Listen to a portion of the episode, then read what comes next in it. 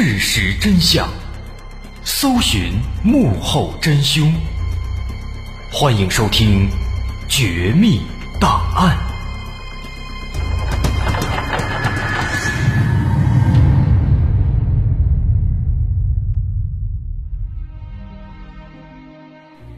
还原事实，探索真相。欢迎继续关注《绝密档案》，我是大碗。咱们接着上回茬继续说，上回末尾呢，咱们除了丁丽华的事情之外，又列举了一个黄泽龙失踪事件。他的失踪呢也非常离奇。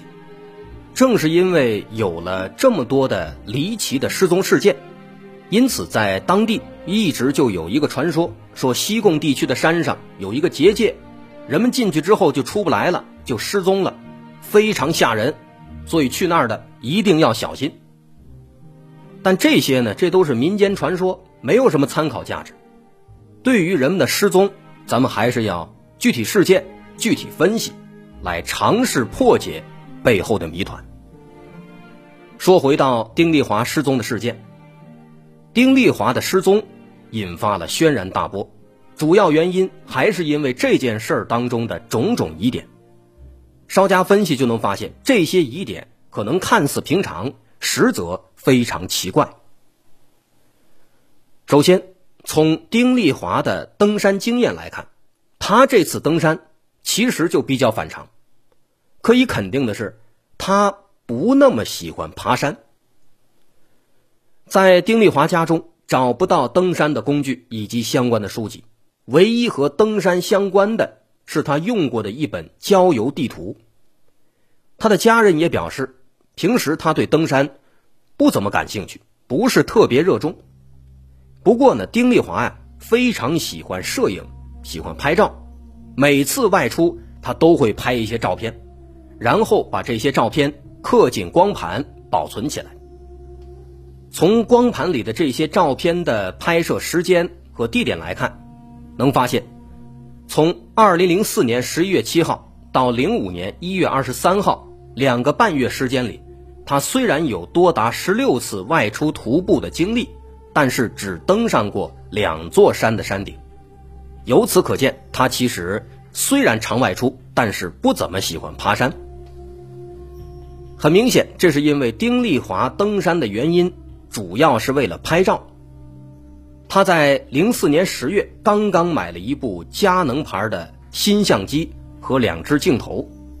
这让他对拍照的喜好热度更进一步上升了。在他近期拍的很多照片里，有各种各样的风景、植物、昆虫、山石、溪涧、建筑，拍的也都相当不错，近景、远景、微距、特写，有模有样。可见丁丽华外出的主要驱动力还是拍照。在丁丽华的电脑收藏夹里有三个交友网站。最近的浏览记录显示，他曾经多次浏览这个网站，查阅西贡地区的游览资料，应该是打算整理出一条合理的登山路线。但是啊，有一个问题，结合之前他拍的那些照片来看，能发现丁丽华在此之前其实已经三次来到过西贡地区爬山了，来过三次了。第一次是在零四年十一月七号，全程大约爬了五个半小时。第二次是在二零零四年十二月五号，全程大约三个小时。第三次是在二零零四年十二月十九号，跟上一次仅仅间隔了半个月，这次全程爬了五个小时。可以发现啊，他来西贡的次数是非常多的，而且每次。在这爬山玩的时间都不短，而且最重要的是，他这三次来西贡，基本上每次都围绕在西贡地区东北部一个叫做西湾的地方。那么问题来了，他为什么这么喜欢去西湾呢？而且这次的行动路线来看，丁丽华这一次的目的地有可能仍然是西湾。因为丁丽华说了，他是沿着麦里浩径一直走的，而麦里浩径刚刚好就会经过西湾。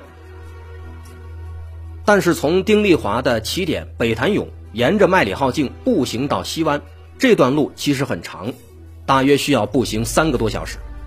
但是很遗憾，丁丽华刚走了两个多小时，就遇到麻烦了。所以这儿的问题很奇怪，他已经来过三次了，为什么还要第四次往这儿跑呢？到底是什么东西在吸引着他呢？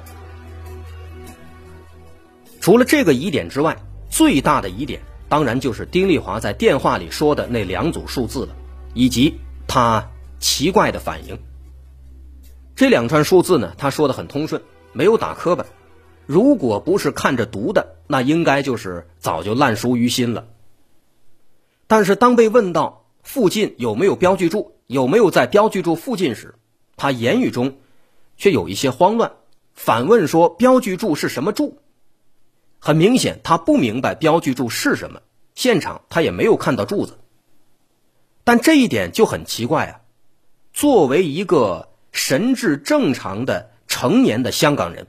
而且又是一个警察，他怎么可能会不知道什么是标记柱呢？这是基本常识啊。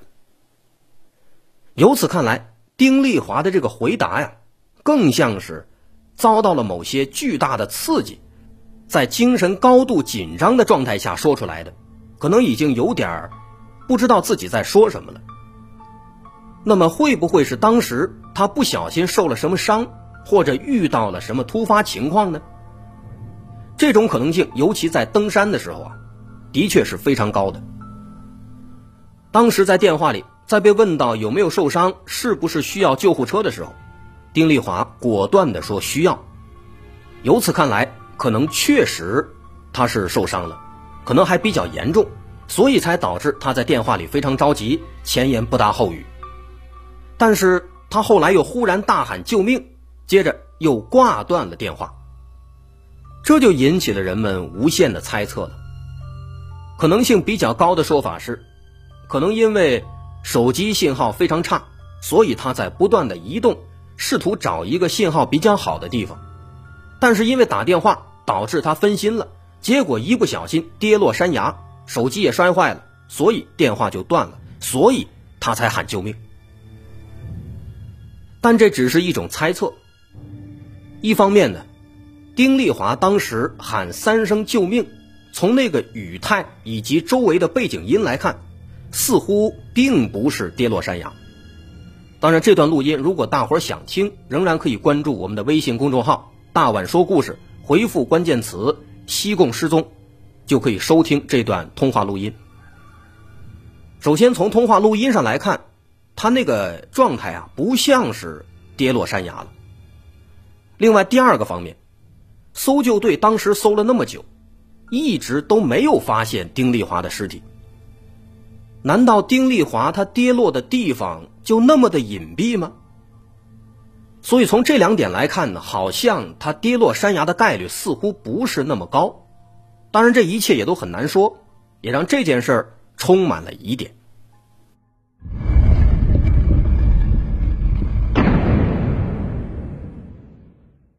其实还有一种比较流行的推测，这种推测呢，结合了丁丽华的职业和他失踪前的反常表述，认为他有可能是遭遇了犯罪分子的打击报复，或者他当天去登山，其实压根儿就不是为了玩儿，而是为了执行某一个秘密任务。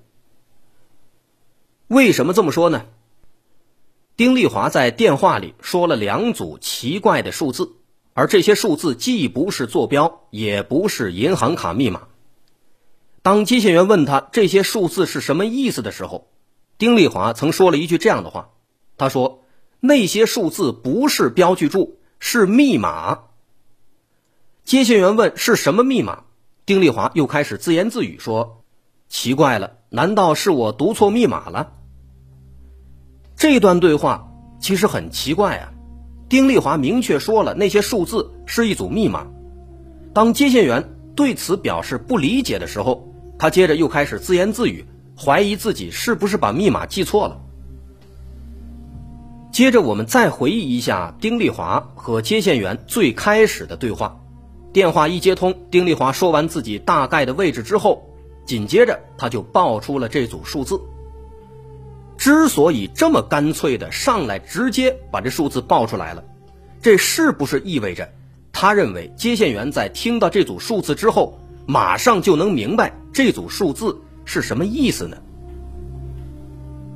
果真如此的话，大胆猜测一下，也许这个数字啊，它是一个警方的行动代号，或者它代表了某种特殊的含义。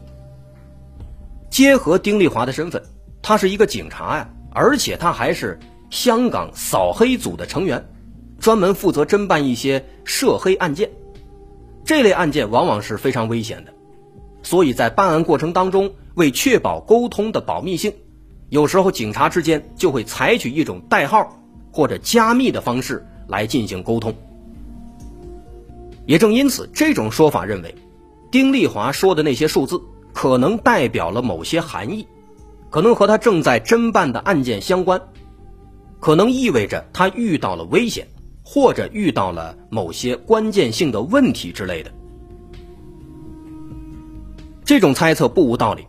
丁丽华失踪过程中也的确有很多疑点，似乎在指向这种可能性。比如之前提到，失踪前一小时，他在一个茶馆里休息，而茶馆里有十几名顾客，大部分都是生面孔。这个细节其实也挺奇怪的，虽然时不时的都会有游客去登山，新面孔在所难免，但是一口气十几个生面孔全都在一起，这难免不让人怀疑呀。更何况离开茶馆短短一个小时他就失踪了，时间上也是非常近的。有没有可能，那十几个生面孔是丁丽华在追踪的犯罪分子？在离开茶馆之后，丁丽华继续跟踪，但忽然发生了某些变故，所以丁丽华赶紧隐蔽起来，打报警电话和总部沟通，而那些数字呢，可能就代表了某种特殊含义，是之前已经约定好的。可是没想到，不知道什么原因，接线员他不知道这些数字的含义，导致丁丽华直到遇害死亡都没能把关键信息给传达出去。当然，之所以推测他在执行秘密任务，还有一点原因就是之前提到的配枪。说丁丽华的配枪找不着了，那么就有可能是被丁丽华随身带走了。而如果真的是放松，是为了拍照，是单纯的爬山，他带枪干嘛呢？所以综合来看，这种推测好像更有趣一些，也更有道理一些。茶馆中那些生面孔。丁丽华所说的数字，还强调说是一组密码，这些细节似乎都在暗示这件事儿绝对不简单。但这个说法呢，虽然精彩，但它也有一个比较致命的漏洞。就比如丁丽华拨打报警电话这件事儿，警方在执行秘密任务的时候，那肯定是和特定的专案组的负责人。或者是和其他同事进行情报沟通，而不是去拨打报警电话找接线员去对暗号，因为报警电话它面向的是大众，是老百姓，你警察内部事务去拨打报警电话，这好像说不通。再比如丁丽华的配枪，之前说这把枪找不着了，可能是被丁丽华带走了，也正因此。当时大伙儿都下大力度去调查这件事儿，但实际上呢，其实后来警方发现了，丁丽华在失踪之前就已经把枪交到枪房了，所以失踪的时候，丁丽华身上其实没有携带枪支。既然如此，那么所谓的丁丽华在执行秘密任务的可能性也就会随之降低了，因为他缺少了这么一个依据。于是现在再来看的话，这种推测好像就没那么靠谱了。但这并不意味着这起事件到这儿就彻底没说法了，因为在二零一六年，西贡地区又发生了一起更加离奇的失踪事件。这起失踪事件不同于丁丽华，虽然事件的主角也离奇失踪了，但更加神奇的是，不久之后他又回来了。他的归来，给多年来发生的数起失踪事件带来了一种新的可能性，而且现在看来，这种可能性似乎更加合理一些。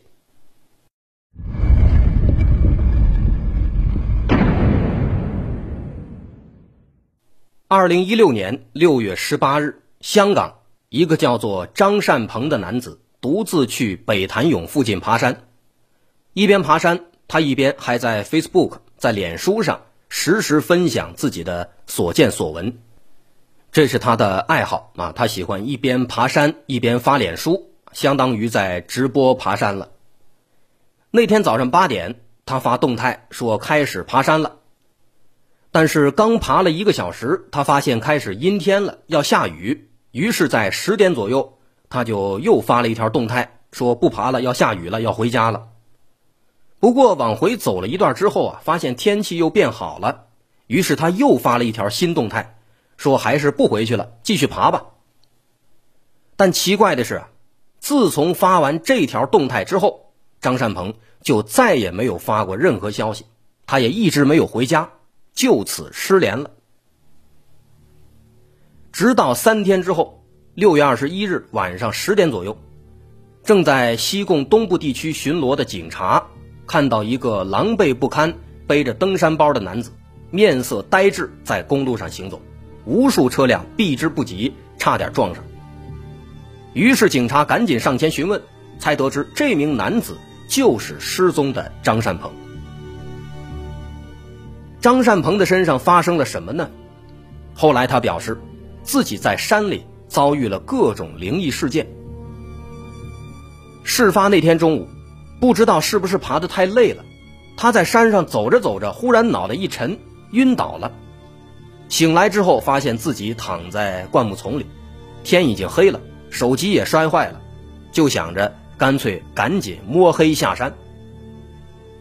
但山上实在是太黑了。走着走着，他就迷路了。期间，他还看到在自己前面有另一个登山者，他就想找那个人问一下，可是没想到他不管怎么喊怎么问，那个人都不理他。再后来呢，因为实在太累了，他就找了一块大石头在旁边睡着了。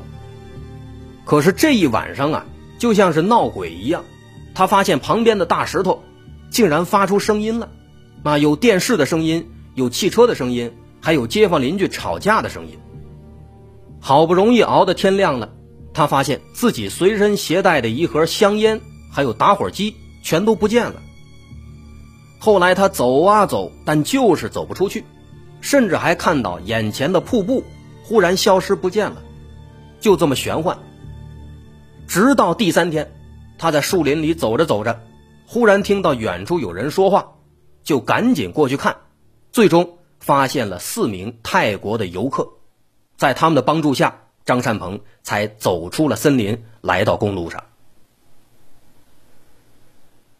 那后来呢？在这个张善鹏的事情传开以后啊，灵异的说法自然少不了，因为他的经历本身就很灵异啊。这个时候，有关那个结界的传说又出来了啊，说这个西贡地区山上是龙脉，所以呢有一种结界。人进去之后啊，容易迷路，然后在山里就出不来了。当然，这些呢就是听着玩玩，没什么可信度。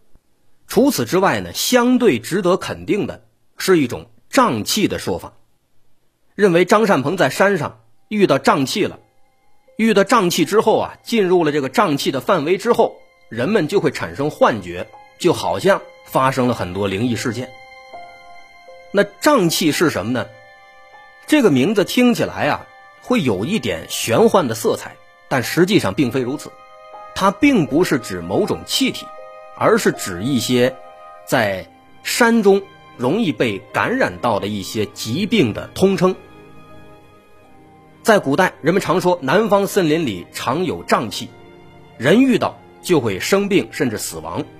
这实际上是因为古代人们的医疗水平不足，对各种病菌认识不到位。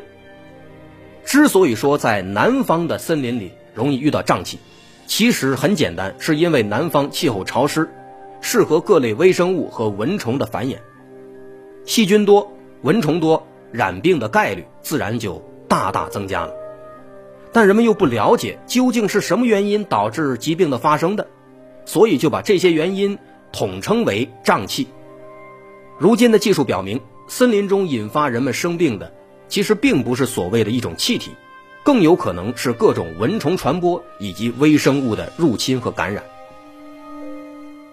在张善鹏事件中，其实有一个后续，说他回家之后啊，连续好几天高烧不退。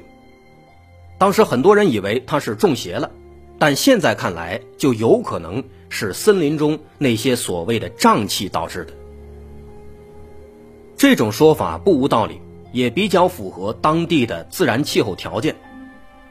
丁丽华失踪是在九月，张善鹏是在六月，这正是潮湿炎热的季节，山上的蚊虫正是疯狂的时候。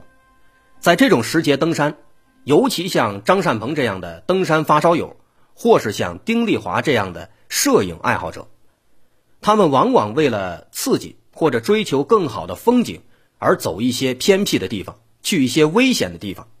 这些地方人迹罕至，就有可能会遭遇那所谓的瘴气，被蚊虫等等叮咬传染之后，加之可能伴随着还有中暑等等情况，由此产生幻觉，这也是有可能的。